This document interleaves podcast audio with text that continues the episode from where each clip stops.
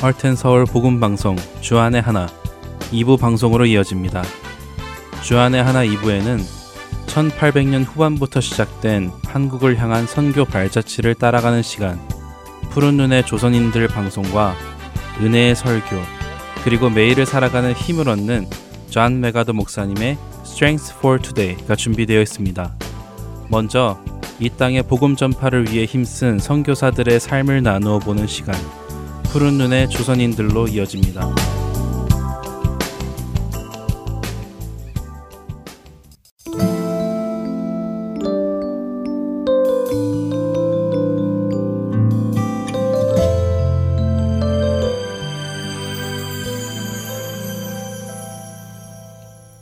애청자 여러분 안녕하세요. 푸른 눈의 조선인들 진행의 이세진입니다.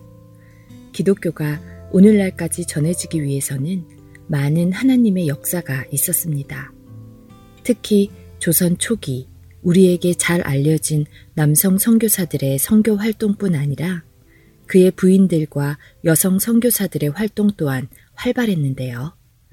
초기 한국 기독교의 정착과 의료, 교육 사업과 함께 펼쳐졌던 선교 사역에 있어서 외국 여성 선교사들뿐 아니라 복음을 받아들이고 복음 전파에 애쓴 조선의 여성들 또한 그 역할이 컸다는 것은 우리가 기억해야 할 사실이죠. 당시 조선은 남녀 유별, 곧 남성과 여성의 구분이 확실한 시대였다고 지난 시간에도 말씀드렸습니다. 식사도 같은 상에서 하지 않을 정도였죠. 때문에 여성에게 복음을 전하기 위해서는 여성 선교사가 필요했습니다. 1890년 후반에 부산에서 선교를 한 선교사 중에는 어빈 의사 부부와 아담스 부부가 있었습니다. 이들은 선교를 하며 여성과 어린이 사역을 위한 여성 사역자가 절실히 필요하다는 것을 느끼게 되었죠. 아담스 부부는 이를 위해 기도하며 여성 사역자가 필요하다고 미국 북장로교에 요청하게 됩니다. 소식을 들은 미 북 장로교는 체이스라는 여성 선교사를 파송하게 되었죠. 그녀는 기혼 여성이 아닌 미혼 여성으로 최초의 독신 여성 선교사로 조선에 들어와서 선교를 하게 됩니다. 체이스는 어반 부인과 함께 지방 교회를 순회하며 여성들을 중심으로 전도 활동을 벌이죠. 여성과 남성을 구분하는 시대적 문화 속에서 그녀는 여성을 중심으로 복음을 전합니다. 물론 그 전에도 여성을 향한 전도는 조금씩 이루어지고 있었는데요. 하지만 선교사 남편의 도움 속에 선교사 부인들을 통해 이루어졌기에 집중하기가 쉽지는 않았습니다. 그런 면에서 체이스 선교사의 사역은 싱글 여성으로 선교 대상자들에만 집중할 수 있는 특별한 점이 있었다고 합니다.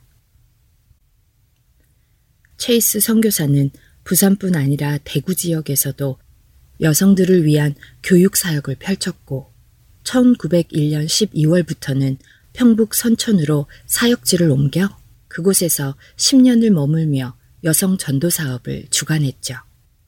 후에 건강이 악화되어 미국으로 돌아가기까지 그녀는 성교의 열정을 불태운 독신 여성 선교사였습니다. 체이스 선교사가 평북 선천에서 사역을 하던 중 그녀는 또 한 사람의 여성 사역자를 만나게 되었는데요. 바로 제인 세뮤얼 선교사였습니다. 그녀는 체이스 선교사부터 조금 늦은 1903년 미국 장로회 소속 선교사로 조선에 들어옵니다. 그녀는 평안북도 선천이라는 지역에 자리하게 되죠. 선천은 1897년 북장로회 선교사들로부터 교회가 정식으로 설립된 곳이었습니다. 처음에는 선천 주민들의 핍박과 예배 방해로 예배 처소를 동네 밖으로 내쫓기는 등 공경을 겪기도 했지만 곧 많은 이들이 예수님을 영접하고 교회를 다니기 시작하며 1898년 기와로 된 새 예배당이 세워졌죠. 선천의 교회는 점점 활기를 띠게 되었고 선천 남자 사경회로 부흥을 이루기도 했습니다. 이와 동시에 새신자 교육 및 성경 공부의 필요성이 점점 더 절실해지고 있었는데요. 이때 바로 제인 세뮤얼 선교사가 선천에 온 것이었죠. 그녀는 선천 선교부에서 선임자였던 체이스 선교사와 함께 여성 전도 사업을 하기 시작했습니다. 제인 선교사는 선천 여성 성경반의 강사로 1908년에는 16학급 2,500명을 가르치기도 했다고 합니다. 또한 1910년 선교부의 명으로 휘트모어 선교사 부부와 함께 의주에 가서 여성 선교 사업도 개척하죠. 여성 사경회를 지도하고 여성 전도회를 세우는 등 다방면에서 활동한 그녀였습니다. 그리고 1912년에는 동료 선교사들과 함께 선천 여성 성경학교를 설립하여 교수로서 신학을 가르치기도 합니다. 그녀는 조선 여인들이 글을 배우지 못하고 성경을 읽지 못하는 것에 대한 애틋하고 안타까운 마음을 가지고 있었는데요. 그녀가 남긴 글 중에서 이런 글귀가 있습니다. 믿기 전까지 매우 소수의 사람만이 글을 읽을 줄 알았습니다. 그러나 그들이 성경을 받아들였을 때 성경을 읽고 이해하는 것을 매우 즐거워했습니다. 라는 글이었죠. 그녀는 성경을 읽고 성경으로 세상을 보기 위해 모든 것을 읽고 공부해야 한다며 여성들을 가르쳤습니다. 이후 그녀는 평양에 있는 숭이 여학교 성경 교사로 헌신하기도 했었는데요. 1927년 성교사직을 내려놓고 미국으로 돌아가기까지 그녀는 조선 여성들을 향한 열정으로 성경 공부를 열심히 가르친 한 성교사였습니다. 이렇게 여성 성교사들은 성교를 위해 조선에 들어와서 의료와 교육 분야에서 조선 사회에 큰 영향을 남겼습니다. 여성을 교육시키는 것을 달가워하지 않았던 유교적 배경을 지닌 조선에서 여성들을 교육시키는 것은 혁신적인 일이었습니다. 여성 선교사들은 이화학당, 배화학당, 여성 성경학교, 여성 의학대학을 세우며 조선 여성들을 향한 교육에도 혼신의 힘을 쏟았습니다. 더욱이 장애인 교육은 지난 시간에 나눈 로제타 여성 선교사에 의해 시작되었죠. 처음에는 선교사들도 조선이 낯설고 조선인들도 선교사들을 반갑게 여기지 않았습니다. 하지만 곧 그들은 서로를 이해하며 여성들을 향한 열린 마음과 지극한 열심을 본 그들은 선교사들의 가르침을 열심히 받아들였죠. 남아 선호 사상이나 유교 사상에 젖어 있는 조선 시대에서 여성들을 교육하고 복음을 전하게 된 것은 고아와 과부를 돌보시는 하나님의 큰 은혜 때문이었습니다. 오랜 공부를 하고 의사 면허를 취득한 선교사들. 그들은 부와 명예를 누릴 수 있는 기회를 내려놓고 알려지지 않은 머나먼 조선에 와서 일생을 헌신했습니다. 인생에서 가장 아름다울 시기에 결혼 대신 머나먼 조선에 와서 여성들을 가르치며 헌신했습니다. 세상 사람들은 이해할 수도 없고 오히려 미련하다고 손가락질을 하는 일이지만 하나님 나라에서는 이것이 가장 귀한 삶입니다. 여성들을 존중하지 않는 멸시받는 시대였지만 여성들은 그런 선교사들의 손에서 복음을 전해 듣고 교육을 받고 주님을 알아가는 큰 복을 누렸습니다.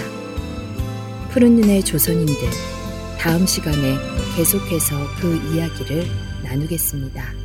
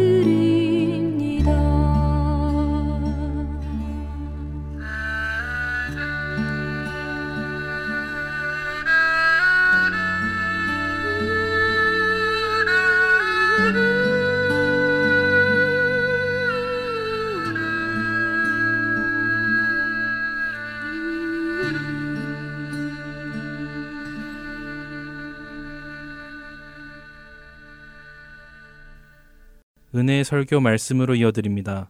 오늘은 캐나다 밴쿠버 그레이스 한인교회 박신일 목사님께서 열왕기상 19장 3절부터 8절의 본문으로 이 길을 이기지 못할까 하노라 라는 제목의 말씀 전해 주십니다.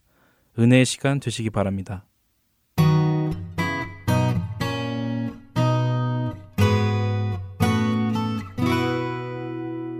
하나님 말씀 열왕기상 19장 3절로 8절까지 말씀입니다. 구약 성경 열왕기상 19장 3절부터 8절까지 봉독해 드리겠습니다.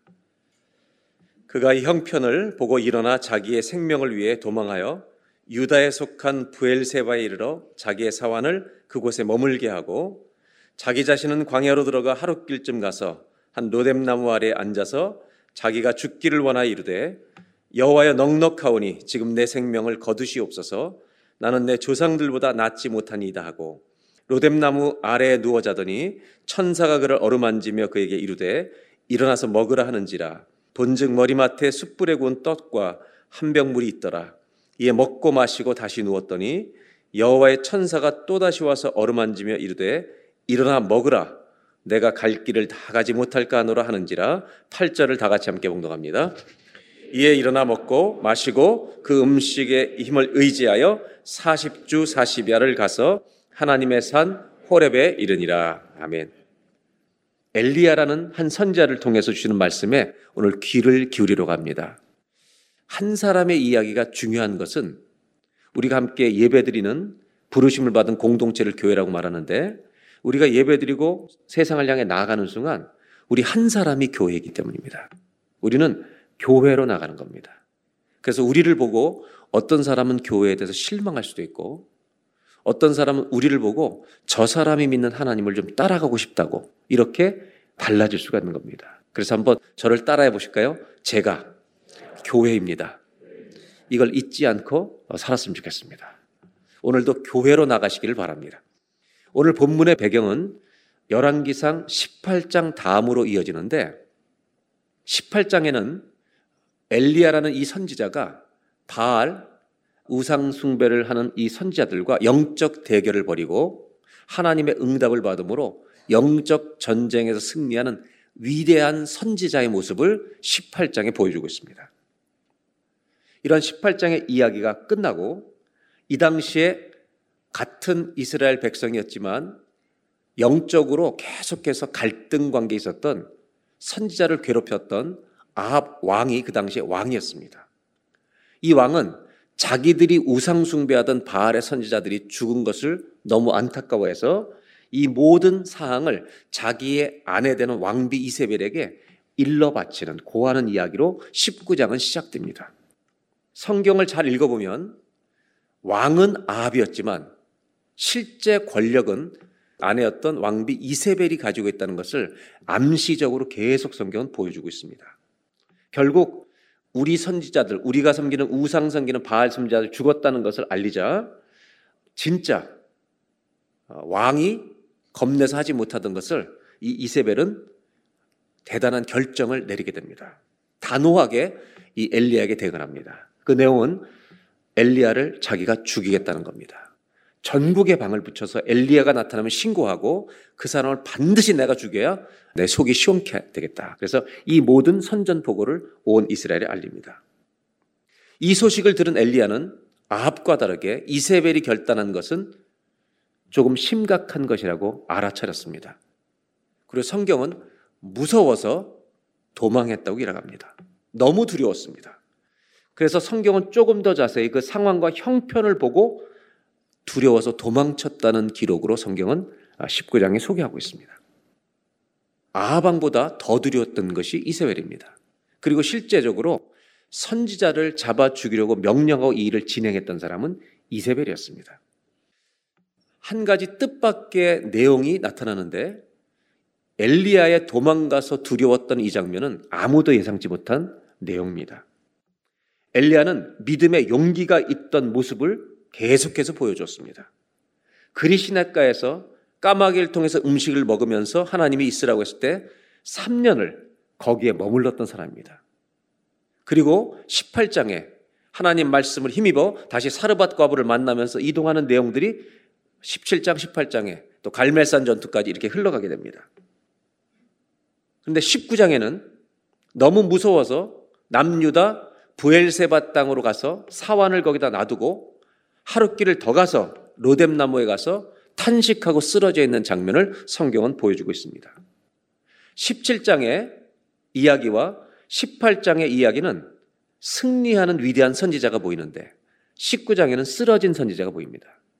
차이점이 있다면 17장, 18장은 하나님의 말씀이 여호와의 말씀이 임하여 다 말씀을 따라 움직였습니다. 근데 19장은 자기 마음대로 움직입니다. 감정을 따라 움직입니다. 나중에 성경은 어떻게 소개하냐면 남쪽 유다 부엘세바 쪽으로 내려갔다는 얘기를 지금 하고 있지만 하나님의 계획은 나중에 이 엘리야가 북쪽으로 올라가서 사역을 또 일을 할 것을 부탁하십니다. 즉 하나님의 계획은 북쪽으로 그를 데려가는 건데 엘리야는 이번에 자기 마음대로 걸어갔다는 겁니다. 마치 니느웨 땅으로 가라고 했던 명령을 받고 다시스로 도망가면서 자기가 선지자라는 것을 주장했던 요나처럼 이번엔 자기는 감정을 따라 행동했다는 것을 보여주고 있습니다. 이세벨의 선전포고를 듣고 엘리야는 믿음으로 살아왔던 이 삶을 잊어버린 것처럼 반응합니다. 두려운 상황에만 반응을 합니다. 열심히 살아왔던 선지자가 완전히 지쳐서 쓰러진 모습으로 오늘 성경에 소개되고 있습니다. 엘리야는 혼자 고립되어 있다고 지금 느끼기 시작합니다. 그리고 지금까지 이렇게 해왔던 모든 사역이 지긋지긋하다고 말합니다. 다른 어떤 것도 보지 못한 채 이세벨이 했던 말과 그의 소식에만 반응을 합니다. 놀라운 것은 지금까지 자기와 함께 하셨던 그의 하나님을 자기 인생의 모든 생각과 계산에서 다 빼놓고 지금 앉아 있습니다. 그리고 19장 4절에 이렇게 하소연을 합니다. 한번 4절을 보겠습니다. 19장 4절. 자기 자신은 광야로 들어가 하룻길쯤 가서 한 로뎀나무 아래 앉아서 다 같이 읽겠습니다. 자기가 죽기를 원하여 이르되 여호와여 넉넉하오니 지금 내 생명을 거두시옵소서 나는 내 조상들보다 낫지 못하니이다. 몇 가지를 얘기하냐면 내가 죽기를 원하여 이르되 지금 내 생명을 그냥 끝내달라고 부탁합니다. 지금 내 생명을 거둬달라. 두 번째, 나는 우리 조상보다 나은 것이 하나도 없습니다. 아무도 누가 더 나으냐고 물어본 사람도 없습니다. 스스로 바닥을 치고 있는 겁니다. 그래서 영성을 계속해서 추구하며 살았던 사람들이 경고하는 메시지가 하나 있습니다. 지쳤을 때, 신앙인들이 지쳤을 때 매우 조심해야 될 것은 자기 비하라는 것입니다. 얼마나 자기가 소중한 존재인지를 잊어버리고 자기 비하로 내려가는 순간에 그 사람은 더 깊은 동굴로 들어가기 시작한다는 겁니다. 엘리야의 기억은 오늘 사절에 보면 너무나 선택적입니다. 사람이 지치면 자기 연민에 빠지고 그것에 동조하는 말만 가슴에 간직합니다. 나를 섭섭하게 만든 사람들만 보이고 하나님도 그 대상이 될 수가 있습니다. 엘리야가 지금까지 걸어왔던 여정 중에 위대한 승리는 다 잊혀져 버립니다. 이세벨이란 여자가 내뱉었던 그 선전포고 한 말이 엘리야의 생각 속에서 위대한 승리를 아주 비참하고 압도적인 패배로 바꿔놓은 순간입니다. 오늘 성경은 한 선지자가 쓰러진 것을 보여줍니다. 이 말은 한 성도가 쓰러져 있다는 것을 말합니다. 이것을 오늘 주제 연결시킨다면 교회가 쓰러진 것입니다. 내가 쓰러져 지쳐 쓰러졌다는 말은 교회가 쓰러졌다는 말입니다. 그런데 이때 하나님은 은밀하게 쓰러진 선지자 인생에 개입을 시작하십니다. 요란하게 소란스럽게 오시지 않습니다. 조용히 그에게 찾아오십니다. 성경을 읽어보면 하나님은 하나님의 자녀들이 교회인 하나님의 성도들이 쓰러졌을 때 절대로 내버려 두지 않으십니다. 그를 도와주러 오시는 분이라고 성경은 말하고 있습니다. 성경이 보여주는 것은 누구나 쓰러질 수 있다는 것에만 공감하지 말라는 것입니다. 공감해야 될 내용입니다. 누구나 지치고 쓰러질 때가 있습니다. 성경은 그것에만 공감에 머물러 있기를 원치 않습니다. 또 한 가지는 오늘 이 하나님이 찾아오시는 장면을 통해서 쓰러진 우리를 향해 내가 너를 향해 가고 있다는 주님의 도우심에도 공감하는 자가 되라는 것입니다. 5절을 보겠습니다. 우리 다 같이 한번 읽겠습니다. 로뎀나무 아래에 누워 자더니 로뎀나무에 지쳐 죽여달라고 누워서 잠들어 있는 엘리야에게 하나님의 천사가 그를 어루만지며 이르되 일어나 먹으라고 말씀하십니다. 천사가 어루만졌다고 말합니다. 이걸 이렇게 말해도 되겠습니까? 하나님이 엘리야를 어루만지셨습니다. 이것이 이해가 되는 말씀입니까? 6절입니다. 본즉 머리맡에 숯불에 구운 떡과 한 병 물이 있더라. 이에 먹고 마시고 다시 누웠더니 먹었는데 지쳐서 또 누워 있습니다. 7절입니다. 여호와의 천사가 또 다시 와서 어루만짐에 이르되 일어나 먹으라. 내가 갈 길을 다 가지 못할까 하노라 하는지라. 쓰러져서 먹고 또 누워 있는 엘리야를 쓰러져 있는 성도를 한 사람을 하나님은 또 다시 만져주십니다. 여기 만졌다는 타치라는 동사는 야곱의 환도뼈를 쳤다는 단어와 똑같은 단어입니다. 하나님이 만지실 때 사람에게 변화가 일어날 줄로 믿습니다. 저와 여러분들의 삶은 누구나 공감하듯이 우리는 지치고 쓰러질 때가 있습니다라는 이 공감. 쓰러진 것만의 이야기가 아니라는 것을 아셔야 합니다. 내가 잘못하고 넘어져 쓰러져 있다 할지라도 하나님의 백성들을 하나님은 버리지 않으신다는 것입니다. 그리고 나의 그 넘어진 실패까지도 필요한 실패가 되게 하셔서 내가 실수해서 넘어졌지만 필요한 실패가 되게 하셔서 더 주님을 따라하는 믿음의 길이 뭔지를 가르쳐 주시는 도구로 우리 주님은 넉넉히 사용하시는 분이라는 것입니다. 이 세상에서 하나님의 믿음의 길을 따라가기 원하는 사람은 주님의 말씀에 귀를 기울일 줄 알아야 합니다. 성경은 엘리야가 넘어졌다는 이야기만 하고 있지 않습니다. 넘어진 것도 공감하지만 주님이 다가오셨다는 것도 공감하셔야 합니다. 우리의 삶에는 이런 일이 혹시 없었습니까? 내가 지쳐서 쓰러져 있을 때 주님이 여러분의 삶에 조용히 오셔서 만져주신 적은 없었습니까? 저는 신앙의 관점에서 우리의 삶이 뭔가 한번 따라해 보실까요? 우리의 삶은 하나님이 만져주신 이야기입니다. 내가 쓰러진 이야기만이 아닙니다. 내가 지치고 힘들 때 정말 바닥에 누웠던 적도 있습니다. 근데 그 주님은, 우리의 주님은 은밀하게 찾아오셔서 우리를 쓰다듬어 주시고 만져주셔서 우리가 여기까지 왔는 줄로 믿습니다. 하나님은 엘리야에게 영적인 전쟁이라는 것이 믿음의 선한 싸움이 한 번 하고 끝나는 게 아니라는 것을 가르쳐 주기 원하십니다. 계속 믿음의 선한 싸움을 쌓아야 되는데 네 힘으로 싸우는 거 아니다. 내가 너를 도와준다. 계속해서 하나님을 의지할 수 있는 길을 열어주신 것입니다. 심지어 네가 지쳐서 나를 붙들지 못할 때는 내가 너를 붙들어 주러 온다. 이 주님이 우리가 믿는 주님이시라는 걸 잊지 말고 여러분 믿음의 선한 싸움을 주님 의지하면서 끝까지 싸워나가는 우리 모두가 되시기를 주의 이름으로 기원합니다. 이제 엘리야는 긴 여행을 떠나야 합니다. 먹지 않으면 절대로 다 가지 못할 만큼 힘들고 먼 여정이 남아 있습니다. 자신의 이 여정을 완수하기 위해 하나님 부르신 그 땅에 도착하기 위해 넉넉하도록 음식이 두 번이나 제공됩니다. 그리고 19장 8절에 이렇게 말씀에 기록하고 있습니다. 다 같이 한번 읽겠습니다. 이에 일어나 먹고 마시고 그 음식물의 힘을 의지하여 40주 40야를 가서 하나님의 산 호렙에 이르니라. 여기에 40주 40야 며칠이란 얘기입니까? 40일을 걸어가야 도착할 수 있는 하나님의 산 호렙입니다.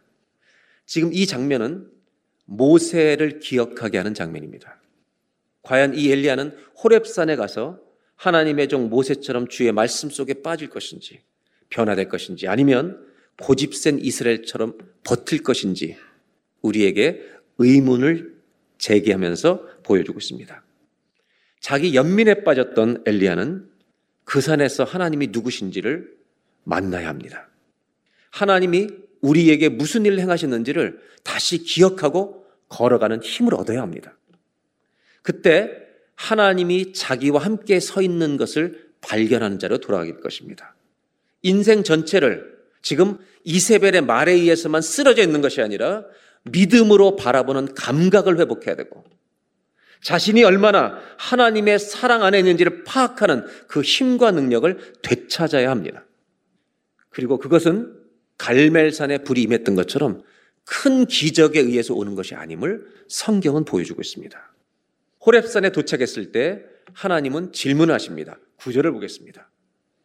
엘리야가 그곳 굴에 들어가 거기서 머물더니 여호와의 말씀이 그에게 임하여 이르시되 엘리야야 네가 어찌하여 여기 있느냐 하나님의 산 호렙에 한 굴에 들어갔는데 네가 왜 여기 있느냐고 주님이 질문하십니다. 너 뭐 하는 거니 이렇게 물어보십니다. 그때 엘리야가 10절 11절에 대답하는데 우리가 읽어보면 아직도 지금 지쳐 있다는 것을 볼 수 있습니다. 10절을 보겠습니다. 그가 대답하되 내가 만군의 하나님 여호와께 열심히 유별하오니 이는 이스라엘 자손이 주의 언약을 버리고 주의 재단을 헐며 칼로 주의 선지자들을 죽였음이오며 오직 나만 남았거늘 지친 사람의 특징은 고립되어 있다는 걸 깨닫는 겁니다. 커넥션이 다 끊어지는 겁니다. 그들이 내 생명을 찾아 빼앗으려 하나이다. 두려움 속에 있다는 것을 알립니다. 11절 여호와께서 이르시되 너는 나가서 여호와 앞에서 산에 서라 하시더니 여호와께서 지나가시는데 여호와 앞에 크고 강한 바람이 산을 가르고 바람이 산을 가른 정도로 세게 부는 겁니다. 바위를 부수지만 바람 가운데 여호와께서 계시지 아니하며 그다음 바람 후에 지진이 있으나 그 바람과 지진이 그렇게 요동을 치지만 거기도 여호와께서 계시지 아니하며 12절을 우리 다 같이 읽겠습니다. 또 지진 후에 불이 있으나 불 가운데에도 여호와께서 계시지 아니하더니 불 후에 세미한 소리가 바람이 지나가도 세찬 바람이 지진이 나도 불이 와도 여호와께서 계시지 않더니 세미한 소리가 있다고 말합니다. 여기는 분명한 대조가 있습니다. 이세벨이 했던 엄청난 그 권력을 가지고 있던 그 말과 하나님의 작은 말씀이 대조됩니다. 여러분, 주의 말씀이 사람의 첫 마디의 말을 이기는 것입니다. 하나님의 세미한 말씀이 우리에게 들어올 때 쓰러진 자가 일어나는 말씀이 될 줄로 확신합니다. 또 한 가지는 갈멜산의 불의 기억을 다시 되찾게 하는 불이 오지만 그 불 가운데도 주님은 계시지 않습니다. 그런데 세미한 소리, 말씀으로 오셨다는 것을 성경은 보여주고 있습니다. 그리고 주님은 세미한 말씀으로 오신 후에 다시 물어봅니다. 너 여기서 무엇하고 있느냐 물어보십니다. 14절에 매우 똑같은 대답을 반복하고 있습니다. 14절 이렇게 이렇게 선지자를 죽였고 그 다음 뒤에요. 오직 나만 남았거늘. 아직도 힘들어하고 있는 엘리야의 남아있는 마음이 보입니다. 그들이 내 생명을 빼앗으려 하나이다. 모든 것을 잃었다고 말합니다. 아직도 내가 나를 봐도 너무 가엽다는 것입니다. 이민생활 와서 혹시 왜 남들은 다 되는데 나만 이렇게 힘들게 사는가? 아마 그렇게 생각하는 분이 있다면 지금 이 자리에 있는 것입니다. 주님은 이제 그 세미한 음성이 무엇인지를 알려주십니다. 그 말씀의 내용은 아람 나라에 가서 하사엘을 기름 부어 아람의 왕이 되게 하고 정치적인 일입니다. 북이스라엘 예후에게 기름을 부어 왕이 되게 하고 그리고 엘리사에게 기름 부어 너의 뒤를 잇는 선지자가 되게 하라. 이렇게 말씀하십니다. 이것이 영적인 믿음의 승리를 이끌 말씀이라는 것입니다. 그 세미한 이 하나님 주신 말씀의 중심점은 이런 일들을 행한다는 것입니다. 근데 성경은 엘리야가 그들에게 기름 부었는지는 기록하지 않고 있습니다. 밝히지 않습니다. 밝힐 필요가 없기 때문입니다. 하나님이 자신을 너무나도 지쳐 있고 쓰러져 있고 가엽게 여기고 있는 엘리야에게 승리는 뭐 네가 두드러지게 나타나고 이런 것이 아닐 것임을 주님은 알려주시기 위함입니다. 더 낙심하는 것처럼 보일 수 있는 장면입니다. 그런데 하나님은 엘리야의 역할을 주십니다. 하나님의 승리는 엘리야가 주도하는 것이 아닙니다. 여러분, 주님이 승리이십니다. 거기에 엘리야는 쓰임 받는 것 뿐입니다. 하나님은 엘리야에게 이렇게 말씀하세요. 그동안 잘 싸웠다. 수고했다. 이제 네가 하는 일은 다른 사람 왕들을 기름 붓고 엘리사를 세우면 그 남들이 잘 하나님 일을 수행할 수 있도록 도와주는 역할을 네가 이제 하면 된다. 두려워 떠는 자신을 한탄할 때가 아니다. 주님이 이루어 가시는 이 계획을 네가 말씀 속에서 너의 역할을 하면 된다. 그리고 엘리야는요, 진짜 그 일을 수행하러 엘리사에 갑니다. 그러면서 19장 18절에 너만 홀로 남았다고 웃기는 소리 하지 마라. 그리고 이렇게 말씀하십니다. 18절. 다 같이 읽겠습니다. 그러나 내가 이스라엘 가운데 7천 명을 남기리니 다 바알에게 무릎 꿇지 아니하고 바알에게 입 맞추지 아니한 자니라. 너 혼자라고? 너 혼자 남아서 나를 믿고 있는 줄 알아? 바알에게 무릎 꿇지 않은 7천 명이 아직도 남아 있다. 이날은 엘리야가 힘을 얻어서 다시 일어나는 날입니다. 갈멜산 한 번의 승리가 아니라 인생의 평생의 여정 동안 하나님의 승리 속에 사는 길을 주님은 가르쳐 주고 계십니다. 이 세미한 음성을 듣고 엘리야는 일어납니다. 그리고 하나님을 다시 바라보는 것입니다. 하나님은 진정한 승리가 엘리야를 통해서 오는 것이 아니라 역사와 나라를 주관하시는 하나님을 통해서 오는 것임을 명확하게 가르쳐 주십니다. 우리 인생의 승리는 주님이 주도하실 것입니다. 엘리야는 혼자서 승리의 자리 섰다가 혼자서 바닥을 치는 자리에 있는 겁니다. 무슨 큰 일이 그렇게 일어나서 바닥을 치고 있는 거예요. 엘리야는 말씀을 받은 거예요. 그 말씀에는 네가 하는 거 아니야. 내가 하고 있는 거야. 그동안 수고했어. 다음 엘리사 갈 수 있도록 길을 열어줘. 주님을 바라봐야 일어납니다. 오늘 이민생활 육신으로 지친 분들, 마음이 상해 지친 분들, 신앙적으로 지친 분들 일어나는 날 되셔야 합니다. 주님 바라보고 일어나셔야 합니다. 나를 보면 또 쓰러집니다. 그 세미한 음성은 그 위대한 선지자라고 스포트라이트를 받던 엘리야가 내가 아니네요. 주님이네요. 주님을 바라보는 날입니다. 하나님의 말씀은 하나님이 이루어 가신다는 것입니다. 너는 그 계획 전체에 쓰임 받는 작은 자라는 것입니다. 그래서 여호와는 하나님이시라고 선포했던 엘리야의 전성기가 끝나고 하나님이 구원하셨다는 뜻을 가진 엘리사의 시대가 도래할 것을 예고하십니다. 사랑하는 교우 여러분, 쓰러진 자가 있다면 주님 바라보십시오. 그리고 오늘 꼭 일어나시길 바랍니다. 마지막 나누고 싶은 한 구절이 있습니다. 열왕기상 19장 7절입니다.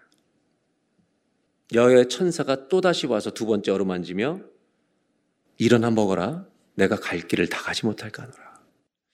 음식을 두 번 먹이시는데 저는 이걸 이렇게 이해합니다. 주님이 육신의 음식만 주는 게 아니라 사랑을 먹이시는구나. 내가 너랑 같이 있다는 거 잊지 마라. 여러분, 주님의 사랑을 듬뿍 먹고 가시길 바랍니다. 근데 저는 이 번역만큼은 이전 번역을 더 좋아해요. 개혁 이전 거. 한번 보시겠습니다. 일어나서 먹으라. 내가 길을 이기지 못할까 하노라. 저와 여러분 모두 인생길이 많이 남아 있습니다, 아직. 여기 주님 말씀이 들립니다. 한 번 만져주고 나 끝나지 않는다. 계속 돌볼 거야. 나는 너를 버리지 않을 거다. 주님은 마음과 목숨을 다해 우리를 사랑하십니다. 오늘 예배드리는 모든 성도님들에게 이 말씀이 들려지기를 바랍니다. 너희들의 남은 인생의 여정 동안 네가 이 길을 이기지 못할까노라. 내가 도와주리라. 이 음성이 가슴판에 새겨지기를 바랍니다. 제가 마지막 한 가지 정리하고 싶은 게 있습니다.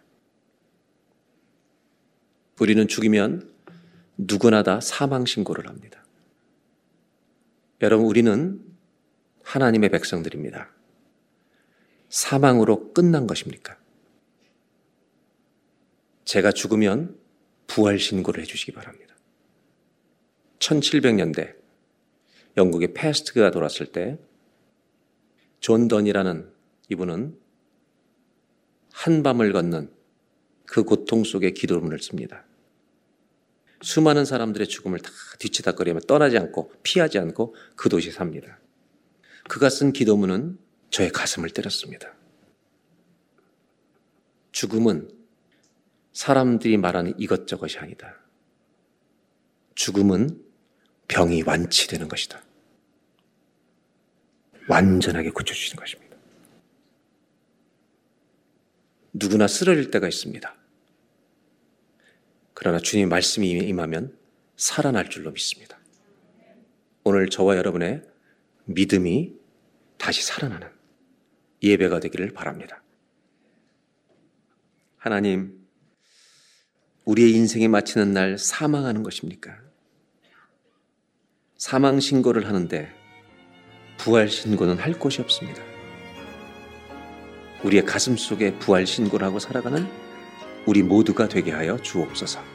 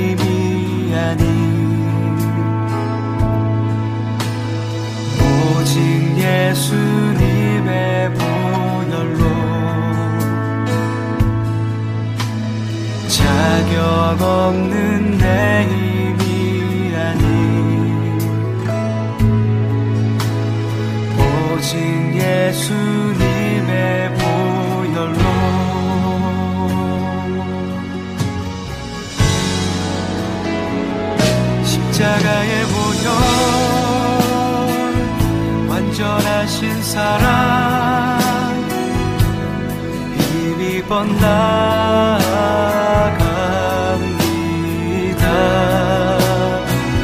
십자가에 보여 완전하신 사랑.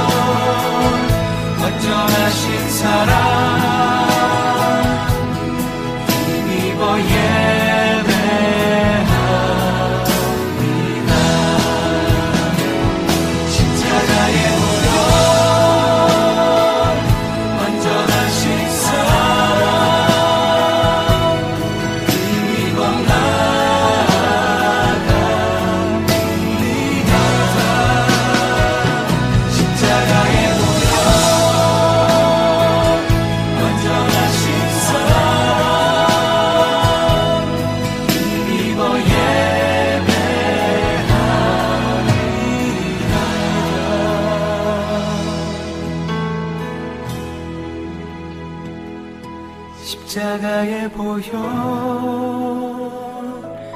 완전하신 사랑. 힘입어 나갑니다.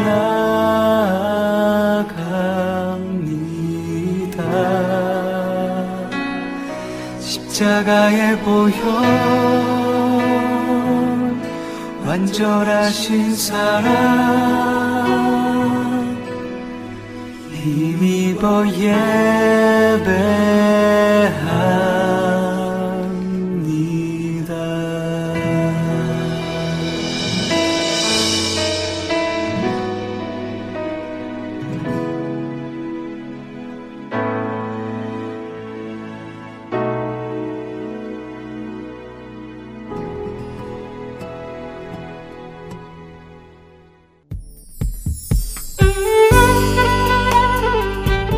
안녕하세요. 저는 시애틀 타코마에서 CD 배치 봉사를 하고 있는 노영남입니다.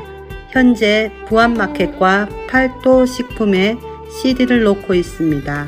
이 CD로 많은 이들이 생명을 얻기를 소망합니다. 감사합니다. 안녕하세요. 저는 필라델피아 H마트에 CD를 놓고 관리하고 있는 봉사자 김경애입니다. 복음으로 많은 이들이 구원받기를 소원합니다. 안녕하세요. 저는 버지니아 세너빌 지역에 있는 롯데마트와 H마트에 CD를 놓고 관리하고 있는 봉사자 백경입니다. 복음으로 많은 이들이 구원받기를 소원합니다. 예수 그리스도의 구원의 복음은 복음을 전달받은 사람들을 통해 끊임없이 전해져 갑니다. 여러분도 복음의 전달자가 되실 수 있습니다. 복음 전파 사역에 동참하실 분들은 전화번호 602-866-8999로 연락 주시기 바랍니다.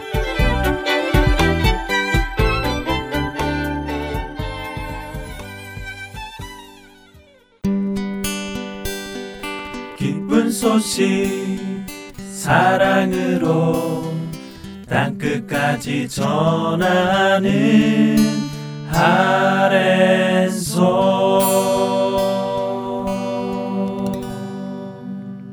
이어서 존 메가더 목사님의 Strength for Today 들으시겠습니다.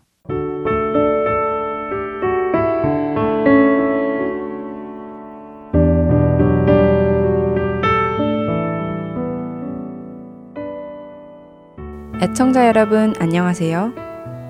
존 메가더 목사님의 Strength for Today 진행의 송하영입니다. 성경은 우리에게 성령이 하나 되게 하신 것을 힘써 지키라고 말씀하십니다. 어떻게 하면 그리스도의 몸인 교회가 하나 될 수 있을까요? 또 그것을 힘써 지킨다는 것은 어떤 의미일까요? 오늘 Strength for Today의 제목은 하나됨을 힘써 지키라 입니다. 모든 겸손과 온유로 하고 오래 참음으로 사랑 가운데서 서로 용납하고 평안에 매는 줄로 성령이 하나 되게 하신 것을 힘써 지키라. 에베소서 4장 2절과 3절의 말씀입니다. 에베소서의 이 말씀은 우리로 성령이 하나 되게 하신 것을 힘써 지키라고 하시면서 하나 되게 하신 것을 지킬 수 있는 방법도 말씀해 주십니다. 어떻게 해야 성령이 하나 되게 하신 것을 지킬 수 있을까요? 겸손하고 온유하고 오래 참고 사랑 가운데서 서로 용납할 때에 성령이 하나 되게 하신 것을 지킬 수 있는 것입니다. 물론 이 일은 쉽지 않습니다. 그렇기에 힘써 지키라고 말씀하시지요. 그렇다면 우리는 왜 이렇게 하나됨을 지켜야 할까요? 그건 역시 답해주고 계시지요. 성령님께서 다시 말해 하나님의 영이 하나 되도록 하셨기 때문입니다. 요한복음 17장 21절에서 예수님은 성도들을 위해 이렇게 기도하십니다. 아버지여, 아버지께서 내 안에, 내가 아버지 안에 있는 것 같이 그들도 다 하나가 되어 우리 안에 있게 하사. 세상으로 아버지께서 나를 보내신 것을 믿게 하옵소서. 예수님의 이 기도를 다시 풀어보면 세상은 성도들이 하나 되는 것을 보고 하나님께서 예수님을 이 땅에 보내셨다는 것을 믿게 될 것이라는 말씀입니다. 세상은 불화와 적대심과 미움으로 가득 차 있습니다. 이러한 세상 가운데서 화합과 하나됨의 오아시스가 존재한다면 세상 사람들은 도대체 그 오아시스 안에 무엇이 있는 것인가를 궁금해하게 될 것입니다. 그리고 그 자신들도 그 오아시스 안으로 들어오고 싶은 마음이 생길 것입니다. 세상이 믿는 자들의 하나됨을 보고 어떻게 그럴 수 있는지 하며 그들이 궁금해 할때 우리는 그들에게 이것은 예수님께서 하신 것입니다. 라고 전할 수 있게 되는 것이지요. 우리는 그리스도의 몸된 교회가 세상적인 사교 집단이 아니라 하나님의 전능하신 손길로 태어나고 지켜지는 곳이라는 것을 세상에 보여주어야만 합니다. 말씀드린 대로 교회의 하나됨은 에베소서 4장 2절에서 말씀하신 대로 겸손과 온유와 오래 참음과 사랑 가운데 행함으로 지켜집니다. 이러한 것들이 없이 하나됨은 불가능합니다.